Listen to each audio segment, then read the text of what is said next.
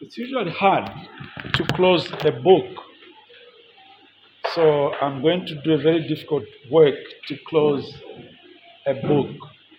It feels like we are abandoning Colossians, and, and yet we are supposed now to be swimming in Colossians because we have come this far.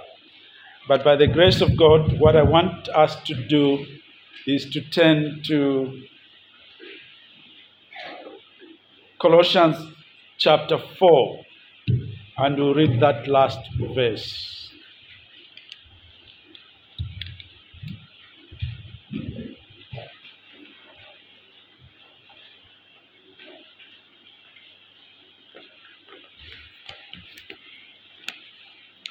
Colossians chapter 4 and verse 18. I'm sure you remember we began from verse 11, uh, sorry, verse 7. Uh, we read through those names and how special they are to be on our team. And we challenged ourselves that we should be those people so that we are picked to be on the team. Um, this great apostle, the Apostle Paul, is basically closing this letter and this is what he says I, Paul, write this greeting with my own hand. Remember my chains. Grace be with you. Let's turn to the Lord in prayer again.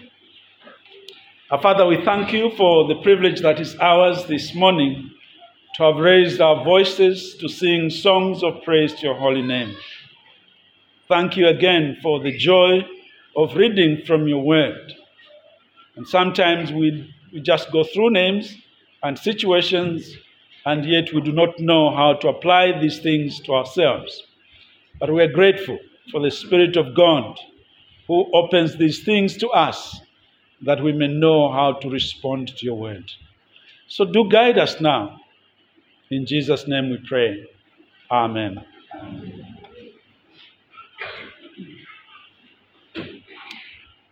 So far, we know what is on the heart of the Apostle Paul. We read in chapter 1 that the moment he heard about the situation at the church at Colossae, he began to pray for them. Then in chapter 2, he began to teach them God's word.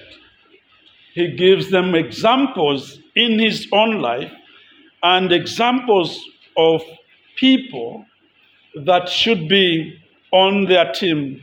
That is chapter 3 and 4. Um, we saw that. Let me just give you a short illustration of that from my own life. I had a grandfather on my mother's side who didn't know how to read and write. But I don't know just how that man was. When he invites you to write a letter, he will say word, dictate to you, and then you write. The man doesn't know how to read and write but he would monitor your handwriting. He says, write properly. You are monitoring my handwriting. You don't know how to hold a pen and a pencil. He says, write properly so that the people that are reading will get the correct message. To him, the correct message is equals to good handwriting. And those days we had in school a subject known as handwriting. These days, it's hard to read some handwriting. I wish that subject can come back. But, but what my grandfather had in mind was basically how do I communicate this message so that the reader gets it correctly. Given a chance, my grandfather would pick a pen or pencil from you and do it himself.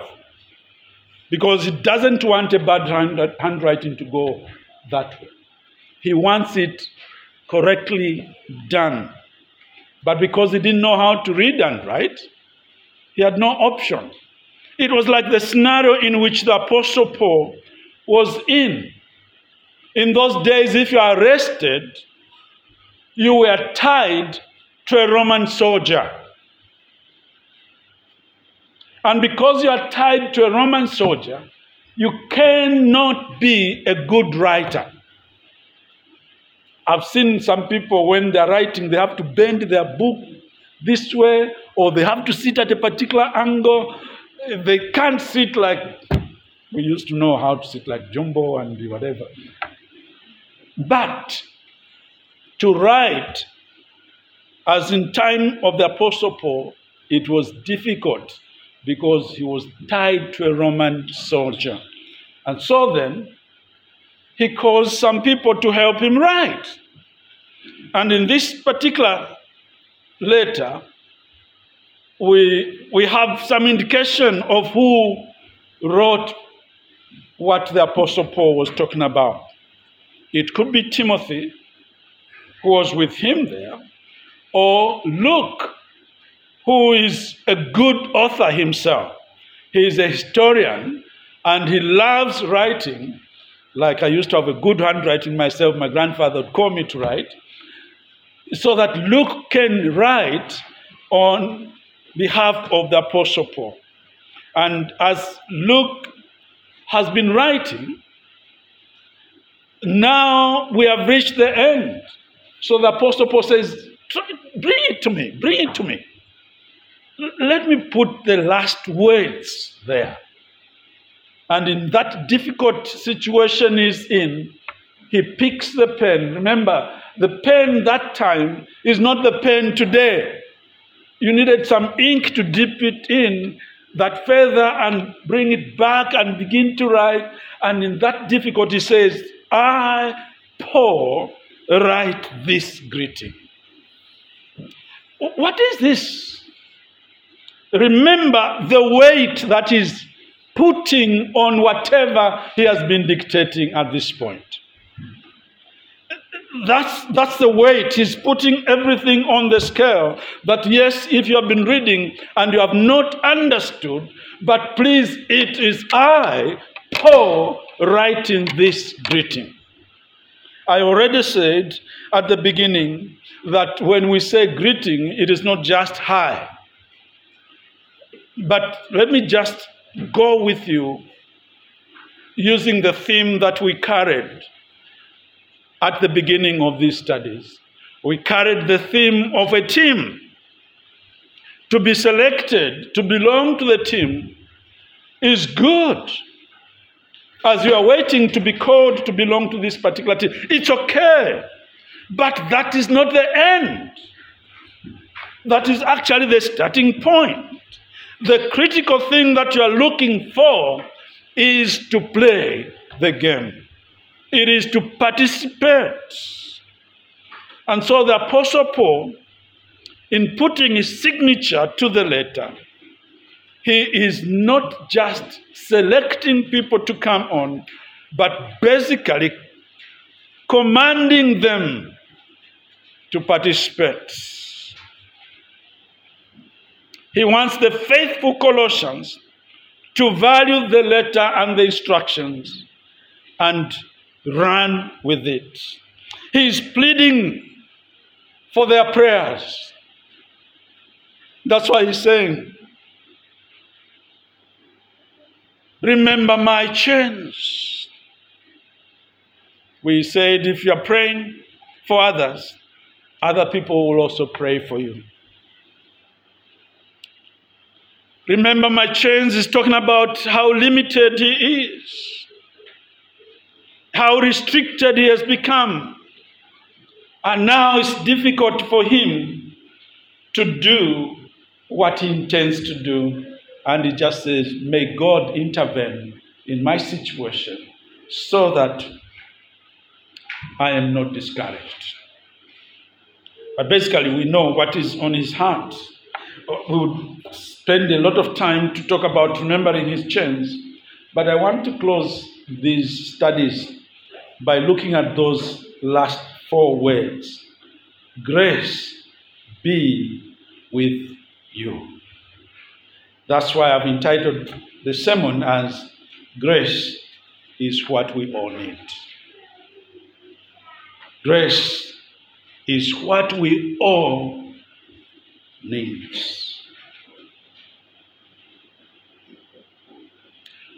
What is this grace that the Apostle Paul is pleading for the Colossians to be on them? Grace is usually defined as the mercy of God. It is usually defined as the unmerited favor, as kindness. We saw that he began chapter 1, verse 2 with the grace of God and is ending with grace. But when we just understand it as unmerited favor, as just kindness, as just the mercy of God, it looks like it is a one time activity. It is like just being selected to belong to the team. Oh, he's kind that has called me to be on his side. Oh, he's, he's, he's merciful. That's why he has saved me. But I think the grace that he's pleading for at this point that they should be in is the what I've called the enabling grace. The grace that we've been singing this morning. The idea that we have been praising God for. That great is his faithfulness. Morning by morning, new mercies we see. And friends, that is the grace that he's talking about that should be on the Colossian believers. Using the idea of the team, here then is what he's saying I have called you, but may you now play well. May you run well. May you win the race. That is the idea that the Apostle Peter picks up in 1 Peter chapter 4. Let's turn to that text. 1 Peter and chapter 4. If you don't have 1 Peter in your Bible, find another Bible. First Peter chapter 4, verses 10 to 11.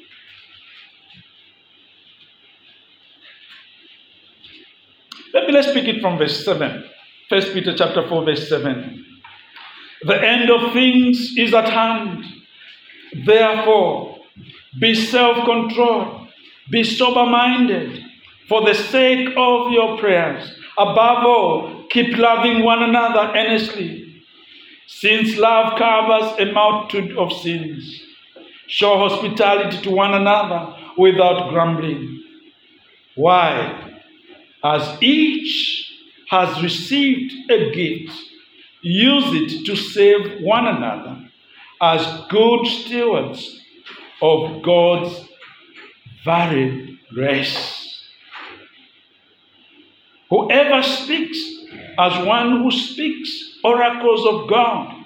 Whoever saves, as one who saves by the strength that God supplies, in order that in everything God may be glorified through Jesus Christ. To him belongs glory and dominion forever and ever. Amen. That is the grace that he's talking about. It is the grace that we have seen that the end is near. We need to know how to relate one with another. And this grace, dear friends, is critical. As we know how to relate one with another, we shall know the grace of God, or by the grace of God, we shall understand that this which I have done, I've been enabled by God. Already we have been told each one of us has been given a gift. So discover that spiritual gift that God has given and save. How? By the grace that is available to you. So it is saving grace, yes, but it is enabling grace for you to carry out your spiritual gift. Do it well. Do it without grumbling. Do it because grace is available. This grace is the wording of the idea of saying you are not able on your own to play with the next guy, but by the grace of God, you can play together. This is the grace that is available to us. In John chapter 11, chapter 12, verse 49 to 50, it is demonstrated by the Lord Jesus Christ himself. John 12, verse 49 to 50. How is it demonstrated? It is when he says, Yes, Lord, it's tough, it's difficult. Yet not my will, but yours be done. I love the way Luke puts it before us as it comes from the mouth of our Savior, the Lord Jesus Christ. Turn with me to Luke chapter 12. Luke and chapter 12. When we get that great assurance of how we should play now that we are part of the team. Now that we know that we belong to this team. Luke chapter 12 and verse 12. But let's pick it from verse 11. When they bring you before the synagogue and the rulers and the authorities, do not be anxious about how you should defend yourselves or what you should say Verse 12 For the Holy Spirit will teach you in that very hour what you ought to say. Situations where you are in a difficult scenario, you don't know what to say. By the grace of God, the Spirit gives you what to say. There's a story given by a missionary in Congo. You know, it was like in those days where a, a vehicle would leave the mission station to go into town and buy stuff for the people at the mission. And they loaded that truck with food and whatever groceries to take to the mission site. And this missionary says he found a soldier on the road, and the soldier stopped the truck. And the guy, the soldier said, Show me what is in the car. The man opened the truck and saw stuff that was in the truck. The soldier said, Here we don't get paid, so we shall share whatever is in the truck, half half. The missionary says, But I have I bought for everyone at the mission station. How do we share? And the guy puts out his gun and says, If you don't want, I'll shoot you and I'll take everything, including the truck. The missionary said his, his knees began to have fellowship, shaking. His heart was pumping fast. He was wondering, what do I tell this man? He says he doesn't know. And Luke 12, verse 12, came to his mind. Lord, give me what to say in this hour. He's seated in the truck, he's looking at the soldier, and he tells the soldier, Give me your name. What is your name? The soldier is holding the gun and looking at him and says, Why are you asking for my name? The missionary says, So that when you shoot me, I'll go to heaven, I'll tell God who has showed me to come early to heaven. This soldier turned and went away without word. The man said, What should I do? Drive on.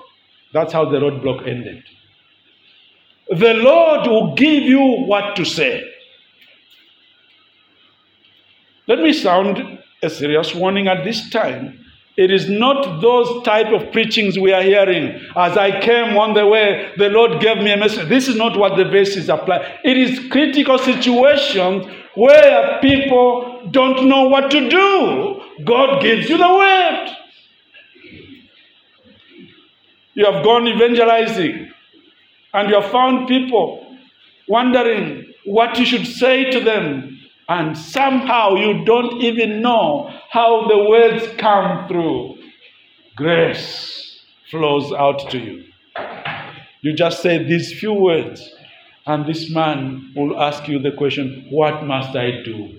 You tell them, Repent. Are situations, dear brothers and sisters, where we have clearly seen the grace of God enabling us.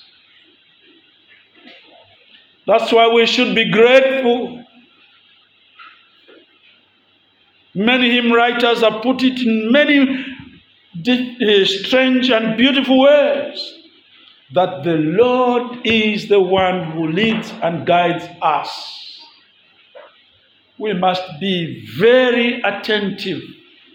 This is the grace that the Colossians should be swimming in. This is the grace that the Colossians should be appreciating.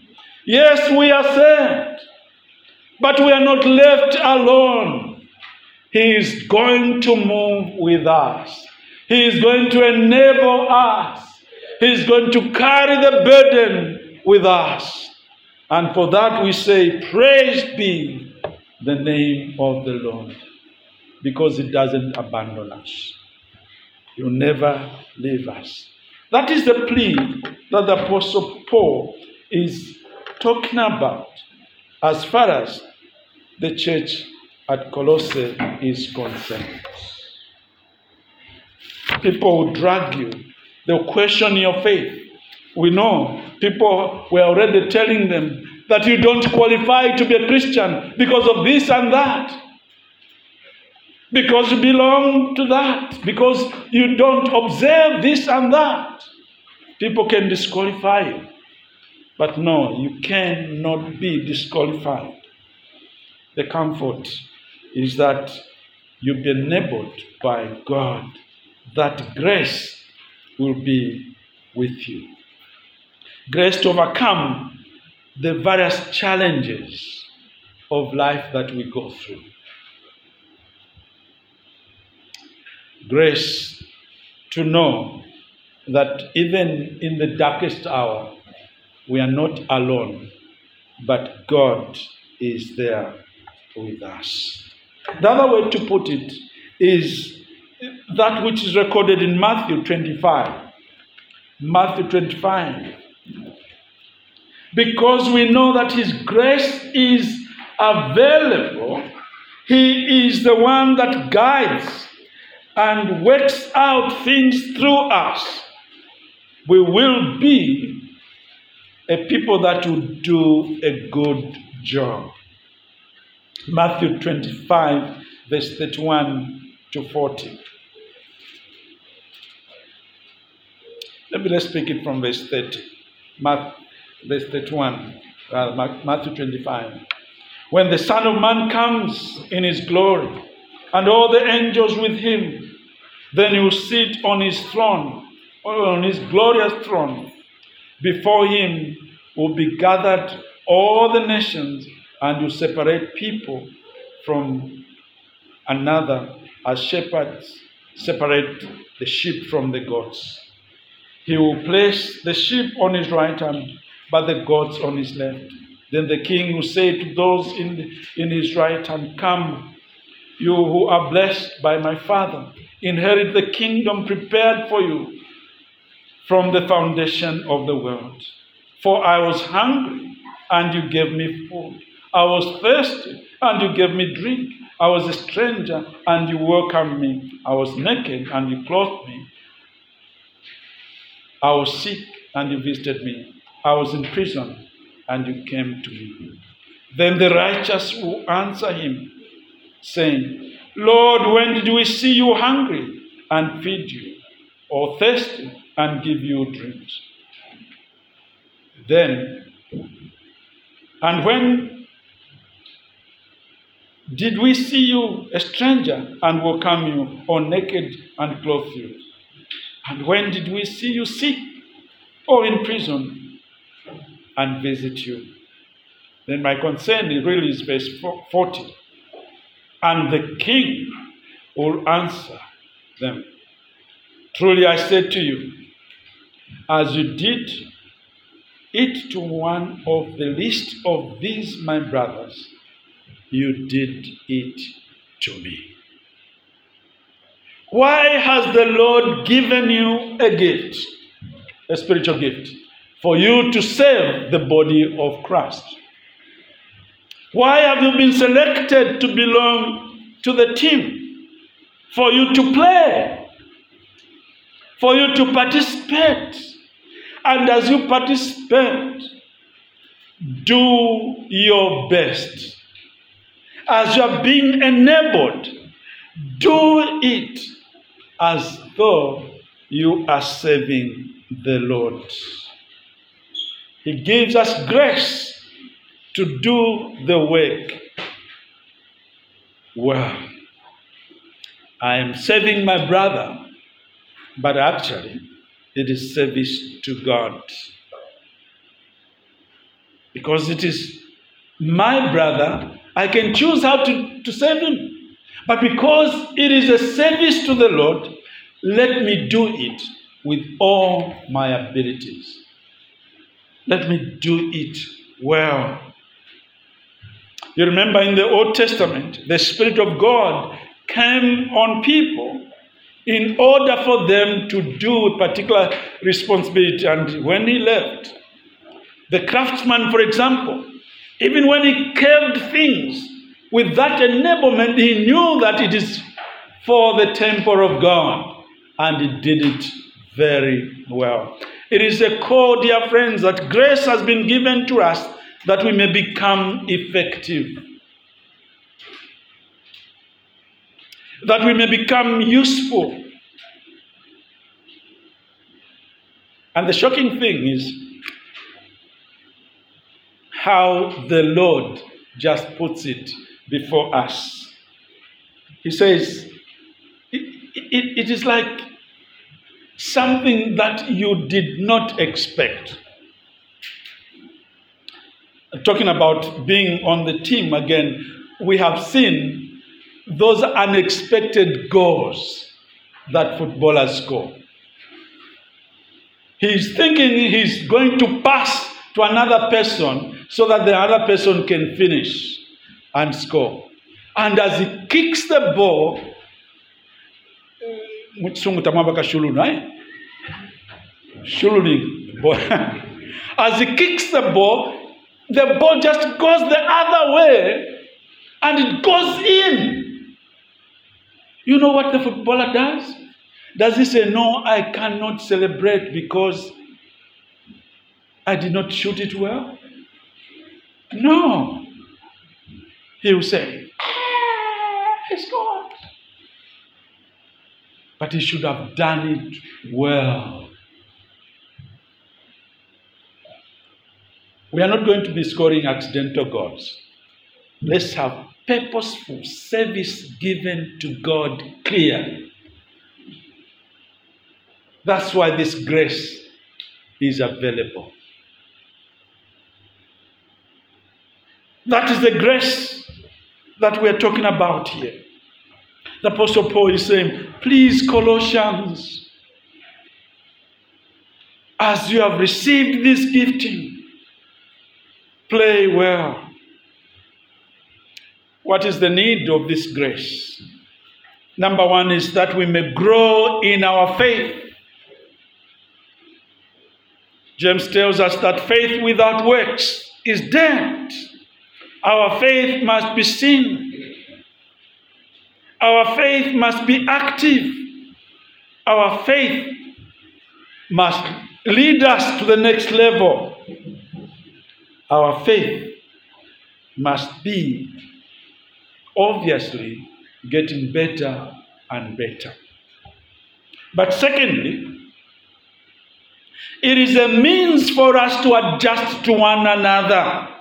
Remember, we have come from different backgrounds, we have different problems. But now we are on the same team. But now we are children of God. The tension that is there, even from one tribe to another, should die. The tension that is there. I don't know why sometimes there's even tension between heights. Why? It should now die. Why? Grace to handle one another, grace to work with one another, grace to understand. Why do we have a goalkeeper? Why do we have a striker? Why do we have people sing? Why do we have those who play instruments? I used to raise a quarrel with the with people that play instruments in church. Uh, some of them don't sing. All they do is just play. I mean Benko, but there's a role they are playing. I need to understand. I need the grace to accept it. I mean, we desperately need this grace to understand one another. I have one elder here. He will call you a chap. We need to understand why he's saying chap. It doesn't mean you are small. That is a friendly term as far as he's concerned. I won't mention his name. You know him. He will call you chap. But the point is this those of us that know him fly and flow with him easily. We have grace to understand one another. In the body of Christ, we need this grace because the Colossian church is under trouble. There's one teaching from the left, another teaching from the right, another teaching from somebody else. The pastor has even gone to ask the Apostle Paul, What should I do with these people? They need grace for them to understand one another. Remember, in the Bible, people divided one for Apollos, another for Peter, another for who? And the Apostle Paul says, Put down your fire. It is God, it is Jesus that we should focus on. But I need grace to relate with my brother. We need grace for us to sing, even when the computer has not shown us the words. We need grace with some people that we just see on Sundays and not on another day. What is it that holds them? We need grace. Sometimes we feel those who need grace are those who are having little children. They need grace to see the children in and out. Even those of us that have teenagers, those of us that have adult children, we need grace. I have seen the adults saying amen. We need grace. Enablement to relate well. But thirdly, We need this grace so that we can experience more of God's dealings. We need grace so that we can experience more of God's dealings. Yes, we were young in the Lord, but the Lord continues to reveal to us His mercy. Morning by morning, new mercies I see. All I have needed, thy hand has provided. Great is your faithfulness, O God. That's what we sang this morning. He's such a Savior who, who is a wondrous Savior. We don't just point at the cross that that's when He saved us and it's enough. No, no, He has come all the way to show us this blessing, that blessing, that blessing, that blessing. We experience the goodness of God when we see more of this grace. So that in experiencing the goodness of God, we can say, He leads me, He guides me. Then you know what? You become more confident because you are led by God Himself. Because you are walking with God Himself. Because you are hearing His voice you become safe and secure. And finally, it will guard our minds. That grace guides our minds. We feel fulfilled because that grace covers us. And when we look at each other, say, by the grace of God, so and so is saved. I can work with him. By the grace of God, he has brought us this far. By the grace of God, we have come to the end of Colossians correspondence. We look back and say, Thanks be to God who has brought us this far. How do we apply this then? Our application of this is to look back from where we began our studies, for example. What is it that the Apostle Paul was wanting the believers to know. The supremacy of the Lord Jesus Christ was key. So, at the end of the letter, with the grace that is available to us, is it true that Christ is supreme in all our lives, in all that we do, in our lives? Is it true? Let that grace then reveal these things to us.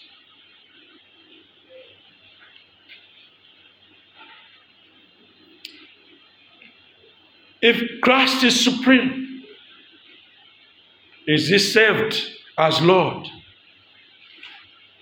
As I save my brother or my sister? Have I indeed put to death things of the world and focused on Jesus Christ.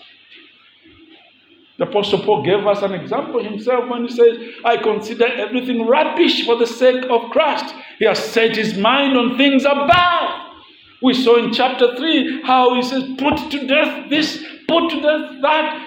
Set your minds on things above. Why? Christ is supreme. Many times our own problems are bigger than Christ. At the end of Colossian correspondence, we should be able to say, My problem is smaller compared to the Lord Jesus Christ. Because by His grace, He has shown me who He is, and I am able to follow what He has done. I said at the beginning, it's difficult to close because you feel like you're abandoning the letter. But we are not abandoning the letter. But what we are doing is to ask ourselves, Lord, do I have this grace? Or to ask the Lord, Lord, please give me more of this grace. Can you answer the prayer for the Apostle Paul? So that I am able to save you. So that I can go to the next level. So that I can be useful in the body of Christ. So that I, the things I have learned can bring results in my life. So that I don't continue to carry this burden because grace is supposed to lighten my burden so that my hope and faith may grow to the glory and praise of God the Father. So then, dear friends, may the Lord give you more grace as we serve Him, knowing what we have studied from Colossians. God bless you all. Amen.